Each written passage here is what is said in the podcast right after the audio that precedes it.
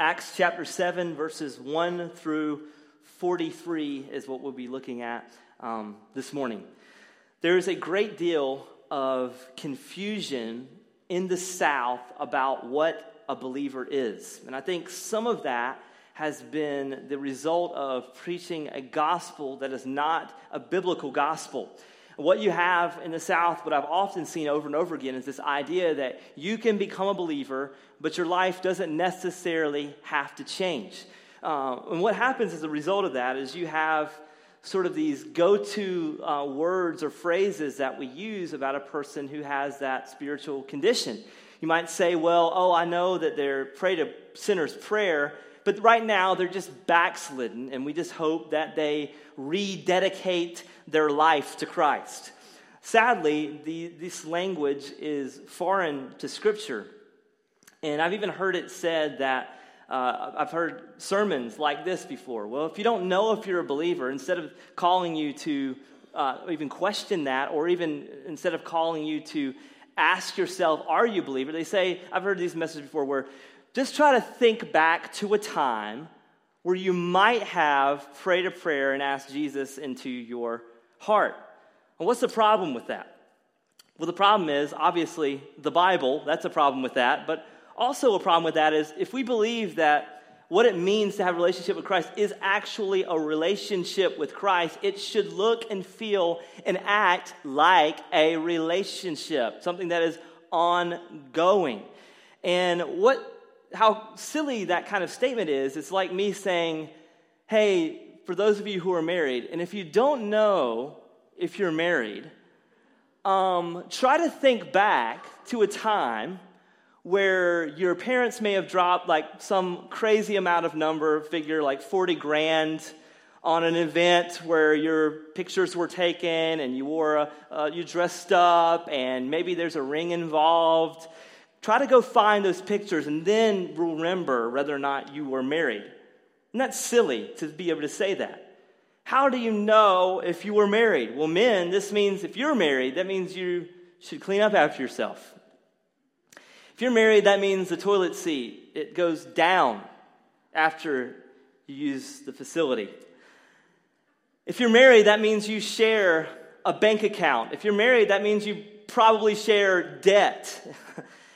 If you're married, that means you share, hopefully, a bed. If they're married, you share in laws because you share in all things, meaning your life before is different than your life now. Amen, men?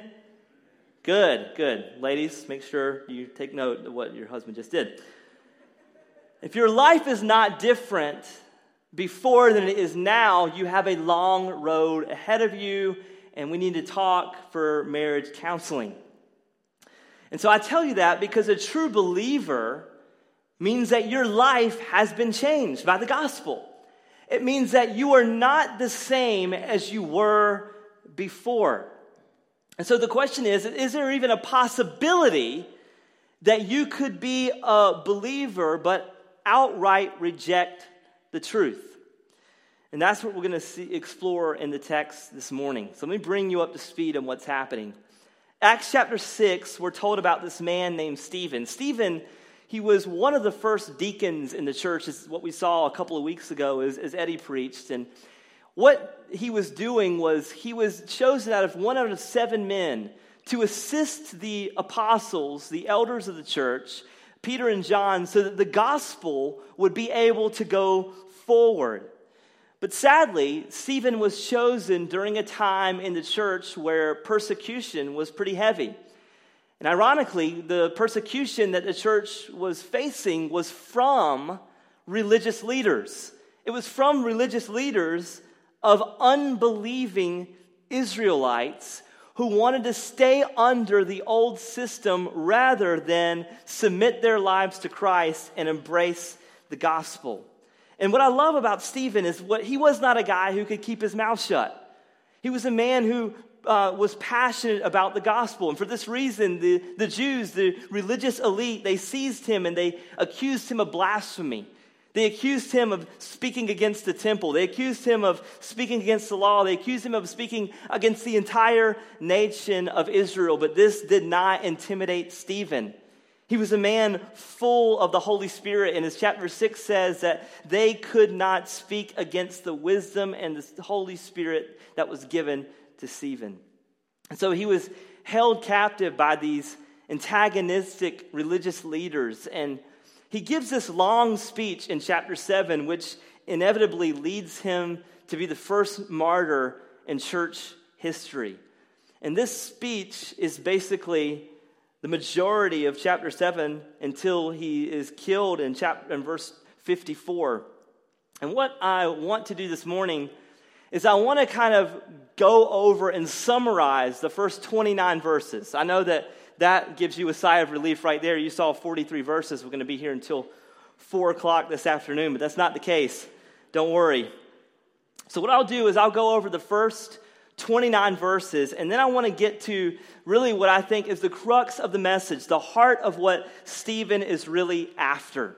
So, here's what happens they seized Stephen and they began to threaten Stephen like his life is going to end if he continues to preach this gospel, but it does not slow him down. In fact, what he does is he turns the table against these religious leaders and he tells them, hey, you guys are doing what you've always done. And he's, what he's doing is he's describing unbelieving Israel.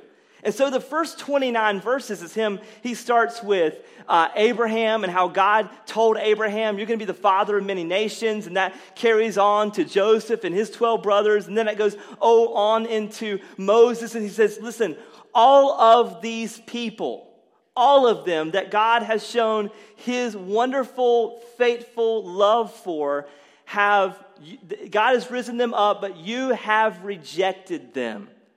And you're doing the same thing right now. That's his point. So, as we see this in chapter 7, we're going to pick up in verse 30. Now, when 40 years had passed, an angel appeared to him, talking about Moses, in the wilderness of Mount Sinai in a flame of fire in a bush. When Moses saw it, he was amazed at the sight. And as he drew near to look, there came the voice of the Lord. I am the God of your fathers, the God of Abraham and Isaac and of Jacob. And Moses trembled and did not dare to look. And This is Stephen's speech. Remember that. Then the Lord said to him, Take off your sandals from your feet, for the place where you're standing is holy ground. I have surely seen the affliction of my people who are in Egypt, and they have heard their and have heard their groaning, and I have come down to deliver them. And now I have, will send you to Egypt. Now, what happens here is Stephen's continually using this line of argument God has been faithful to you, but you have been unfaithful to God. And then he gets to one of the most amazing scenes in all the Old Testament is when God, the, God kind of passes by Moses as he gives him this incredible statement that you will go and tell the most uh, dangerous leader in the world to let your people go. And that's what happens. He, he uses this man who had already been rejected by uh, Israel, according to what Stephen says in the prior verses you will go up to the strongest, most powerful leader in the world, and you will tell him to let my people go. He's like, Well, who should I tell him sent me? I don't think burning bush is going to work. He says, I am. Tell him I am sent me. So he does. I am sent me. And it works. So what happens is all of these people are brought out of captivity to a promised land, but what the next statement that Stephen says, even through all of that, even through all of that, you still reject God's truth. And this is what he says in verse 35. This Moses, the same one that heard from the burning bush, the same one that led God's people out of captivity, this Moses whom they rejected, saying, Who made you the ruler and judge?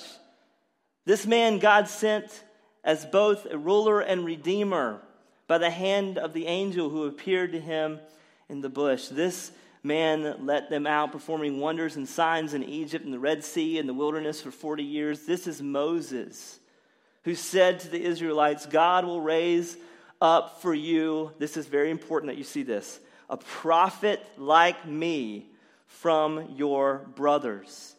This is the one who was in the congregation in the wilderness with the angel who spoke to him at Mount Sinai with our fathers. He received living oracles to give us. Our fathers refused to obey him, but thrust him aside, and in their hearts they turned to Egypt. So, the whole reason why Stephen takes an entire chapter and gives this long speech is to make this statement that he just made. Just as you rejected Moses, you are doing the same thing to Jesus. And all you're doing, and he's talking to unbelieving Israel as a whole, this is who he's talking about. All you're doing is showing again the pattern of disbelief in God. Showing that you don't need God, you don't need the gospel. So, Stephen's point is Moses made a point that he was going to raise up a prophet just like me, and guess what? You rejected him too. And as a result, we see the idolatry that takes place. Is, and that's what uh, Stephen highlights here in verse 40. He says, saying to Aaron, Make for us gods who will, be, who will go before us. And as for this Moses who led us out from the land of Egypt, we do not know that what has become of him. And they had made a calf in those days and offered a sacrifice to idols, and they were uh, rejoicing in the works of their hands. What happens as a result of them rejecting God? They fall into idolatry and they basically do whatever they want. So, Stephen, as he's seeing the church being persecuted by these religious leaders, he's saying, Yeah, I'm not surprised. I've seen it before. This is what you guys have always done. And you believe wholeheartedly that you have right standing before God because of who you are. But, but if God had really, uh, if you really knew God, God would have made a change in your life and you would be different. You'd be different. And this is the way that Israel is described as a whole throughout the Old Testament. This is what you see. They're, they're mostly described as unbelief. As a whole, the nation of Israel, throughout Scripture, we're going to see over and over and over again as unbelief. Go read the book of Judges.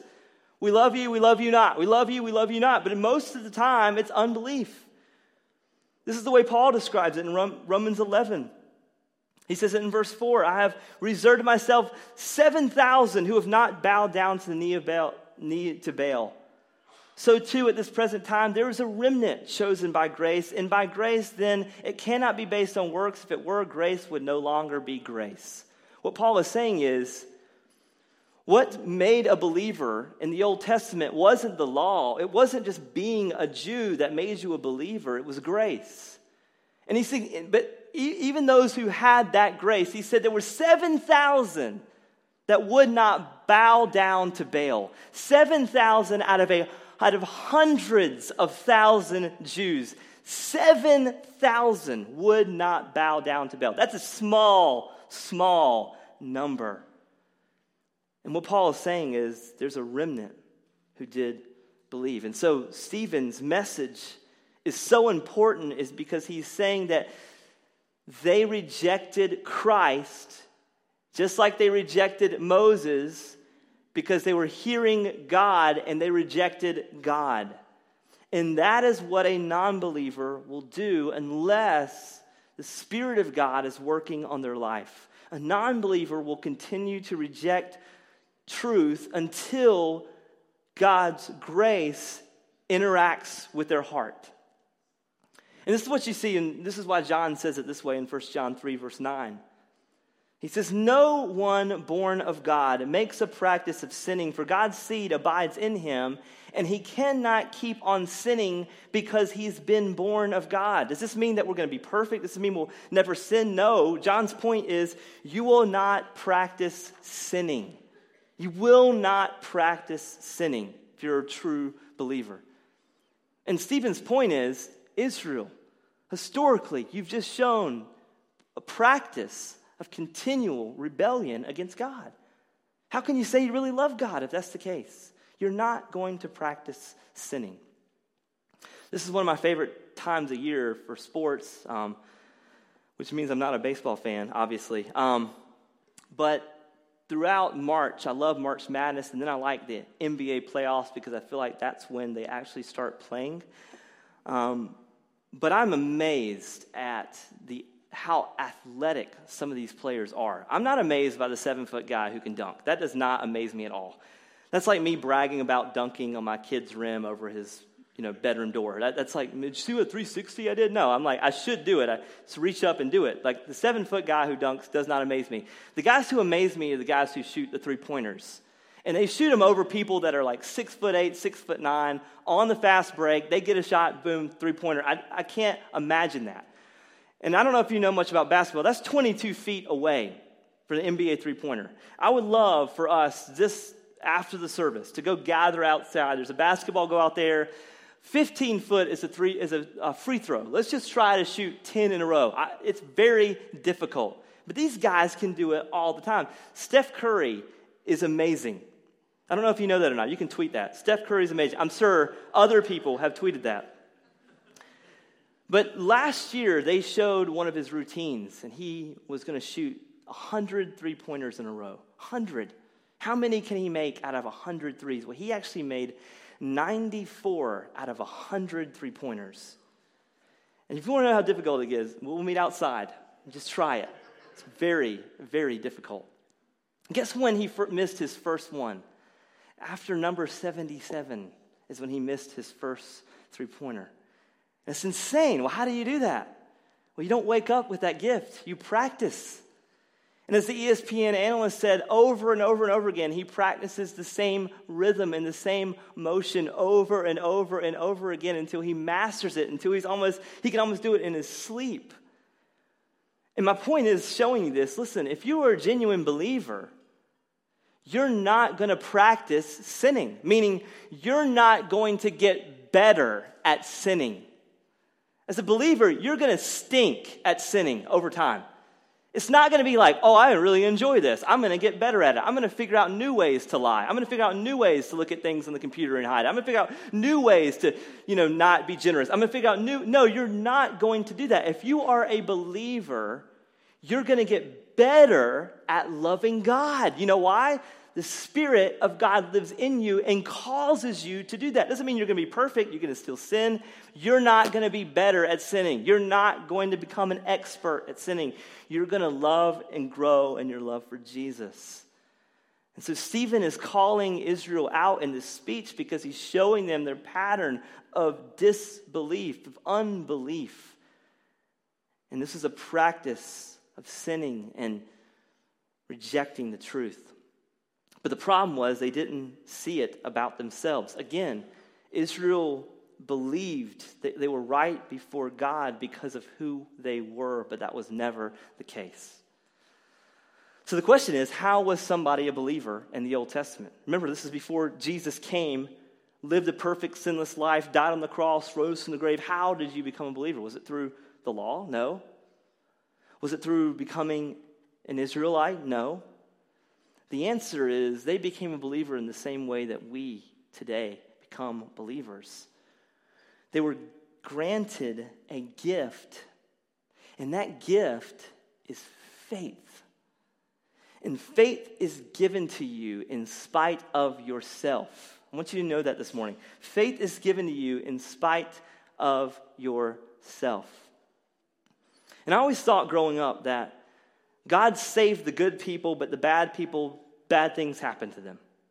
But that's not the gospel. I'd see it this way. I understood, like, for instance, the story of Noah this way. Well, if you don't want to swim, be like Noah. He was the good guy, and that's why he didn't swim. So, therefore, be a good guy so God doesn't punish you. But again, that's not how it worked. How did Noah believe? Well, Noah believed because it was credited to him righteousness. And we made this like really romantic idea about Noah. We have him like in our nurseries, you know, on the wall, like this is Noah's Ark. And little kids play with the little, you know, two of each kind animal and a little plastic ark with little compartments in it. And But we forget that that's also when God killed like 99% of the world. Isn't that kind of weird? Like we have our kids play with toys that where God killed a bunch of people? That's odd to me. But that's what we do. But the point is not good person equals good things happen. And the point is good God, bad people, everyone. But God is so good that he saves just some out of a whole mess of people. And he gave Noah the gift of faith. Think about Abraham. How is Abraham? How did he believe? Seems like a good guy, but it, the scripture said he was old. He was good as dead.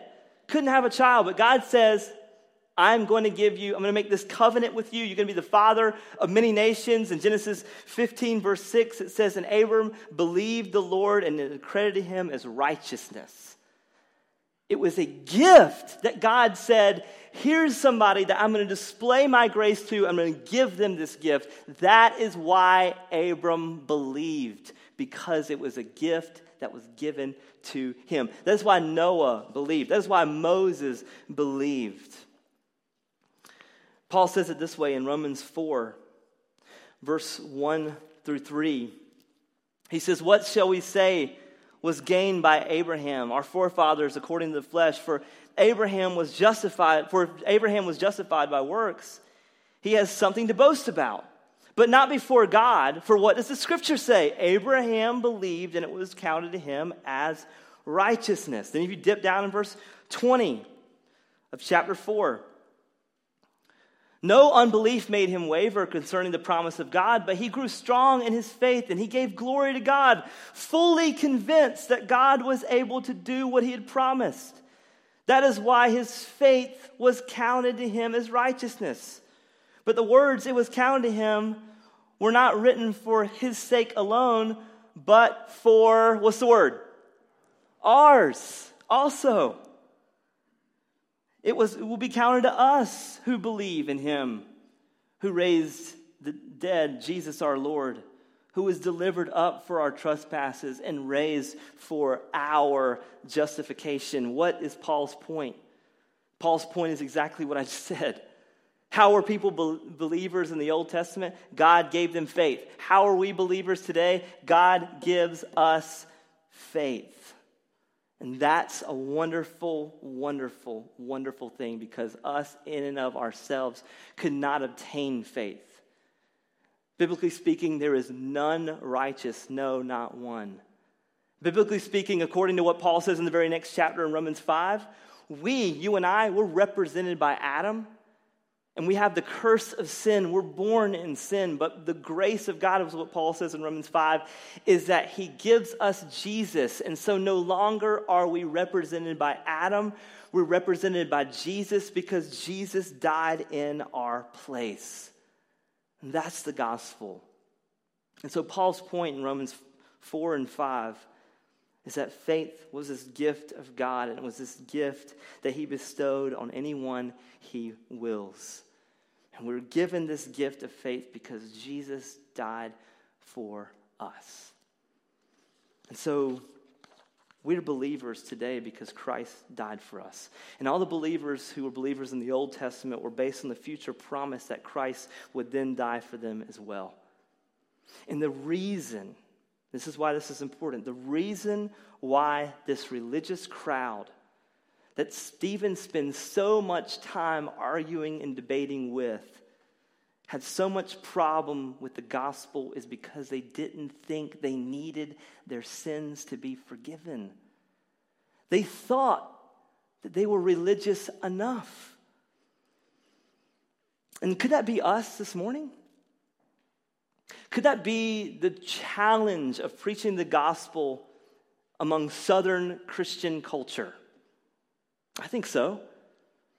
I mean, I meet it all the time. I don't need that. I've, I've been, I grew up in church my whole life. How dare you confront me with the gospel? My grandma has enough religion for all of us. How dare you confront me with the gospel? And oftentimes, what, we, what we'll do is we'll begin to say, Well, I'm not as bad as that person down the street. I'm not as bad as that person that sits over there. Oh, they took communion. I, well, I know what they did last night. And we start to compare ourselves. Well, I'm not as bad as that person, so I must be right with God. No.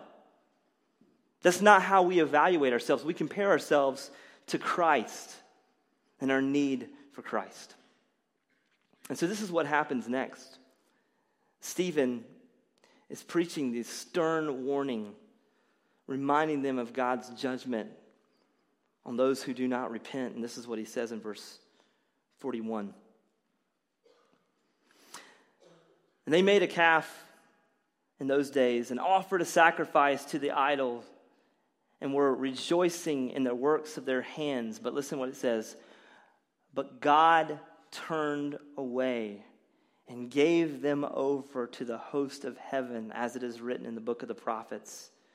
Did you bring me slain beasts and sacrifices during the 40 years in the wilderness, O house of Israel? You took up the tent of Moloch and the star of Rephan, the images that you made to worship, and I will send you into exile beyond Babylon. Now, here's the interesting thing about this passage. Stephen wraps up this speech with this idea where he quotes from Amos chapter 5. And Amos chapter 5 is interesting because that is when uh, the Israelites were telling God, God, would you please get rid of all the bad people? And what's the problem with that request? No one's going to be here if you do that. And that's exactly what happens. This is what beginning before before it gets to the quote the part where Stephen quotes Amos 5. Let me just read to you verses 18 to 24. He says this Woe to you who desire the day of the Lord. Why would you have the day of the Lord? It's darkness, it's not light as if a man fled from a lion and a bear met him. I love that. I want that on a car bumper sticker. Um, or went into the house and leaned his hand against the wall, and a serpent bit him. It is not the day of the Lord darkness and not light and gloom with no brightness in it. I hate and I despise your feast. I will take no delight in your solemn assemblies. Even though you offer me your burnt offering and grain offering, I will not accept them. The peace, peace offering of your fattened animals, I will not look upon them. Take away from me the noise of your songs. Can you imagine hearing that from God? Your songs get on my nerves. Okay, love. Um, sorry, I had to. To the melody of your hearts, I will not listen. But let justice roll down like waters, and righteousness like an ever flowing stream. This is what he's saying. Be careful that you want judgment on all the bad people because you might be one of them. And what makes them that way is that they have never repented. And what he wanted from their hearts was repentance and belief and trusting the God who created them. And so, Stephen he brings up this verse because he's saying, You're doing as you've always done, and you're looking at all the bad people out there like you're not one of them, but your heart has never really been transformed by the God who created you. And this is the reason why the unbelieving Israelites had so much problems with the church is because the church actually saw, we saw genuine believers you think about the apostles. These are just common, everyday men. These were fishermen, and now they're preaching these incredible sermons because God fills them with the Spirit. You think about Stephen, for instance. He's a wonderful example. This is a simple guy that God saves, and now he's radically transformed so much to where they can't withstand the wisdom and the Spirit by which he spoke. What was so different about them? Their lives were changed by the gospel. And this is what everybody hated about them. And so, my point this morning that I want you to see is this How do we not become religiously proud and arrogant like this crowd? We just have to remind ourselves of this grace that we see throughout the whole of Scripture that if you're a believer, it was accredited to you righteousness, which means this salvation belongs to the Lord. You and I didn't do anything to earn it. We actually don't do anything to keep it. That's the Spirit of God who He puts in our lives. We have to remind ourselves this morning that salvation is this gift. And any time you say you did something to earn it, or you act as if there is something that you can do to earn it, or anytime you act like there is a way that you can lose it, or you act like there's something that you're doing that can keep you in the game, no. That cheapens grace. And here's why I can say that this morning. Do you realize that when you became a believer in Christ, when you repented of your sins and you believed in the gospel, do you realize that when you recognize that Jesus died on the cross for you in your place, do you recognize that when he gives you a new heart, that that was a supernatural transaction? You were dead, now you're alive in him, meaning you were not the same. You are given a new life. And so, my fear is this I don't want it to be where we have people in this room this morning who think if you can become a Christian, but your life does not have to change. You're still going to heaven. No, that's not the gospel. The gospel always leads to life change. So, my question this morning is Are you changed by the gospel? I'm not asking you to look back and think about a time where you may have prayed a prayer. No. Look at your life now. Do you practice sinning or do you practice righteousness? Do you desire God's truth in your life? Or are you more like the Israelites and you think, I'm in because of who I am? I'm in because I'm better than the person next door to me. I'm in because I'm better than the person that's sitting across the church service this morning. Or are you comparing yourself and evaluating yourself based on the gospel? So, my hope is this morning that when we respond, as we sing, as we pray, as we take communion, we didn't, wouldn't go through the motions. We would ask ourselves genuinely Is my life transformed by the gospel? Am I a new creation? Or am I just going through a religious practice that I've always done? Let, let us not be that church. Let's be a church that marvels at the grace that God has given us, that marvels at the grace that says, while we were yet sinners, Christ died for us. What a gift. What a Savior we have this morning. Let's pray. Jesus, thank you so much for the grace that you've given us through your Son, Jesus Christ. And that while we were yet sinners, you sent your son to die in our place. So, God, I pray for right now in this room, maybe some people who are just going through the religious motions. Maybe they're banking on a early conversion story, but their life has never been transformed by the gospel. So, Lord, would you help them to now evaluate their heart and to cry out to you and ask you by your Spirit to grant them the gift of faith, the same faith that you gave Abraham, Noah, the same faith that you gave Moses, the same faith that you gave the early apostles and to Stephen, to those who were part of the early church who were genuinely believers. Would you give them that faith this morning? Because we believe this morning that you are still alive today and that you still change lives. And so, God, would you help those in this room who perhaps they don't see life change, but to cause them to repent of their sins and believe in the gospel this morning. And Lord, for those in this room who we do believe in the gospel, we do see life change, we do see regeneration and a new life, but Lord, help us to not fall back into the religious mindset of it's something that we do. It's not. It's something that has already been done for us on the cross. So, Lord, would you help us to marvel at the wonderful, wonderful good news of the gospel. That and yet, while we were yet sinners, you died for us. In Jesus' good name, amen.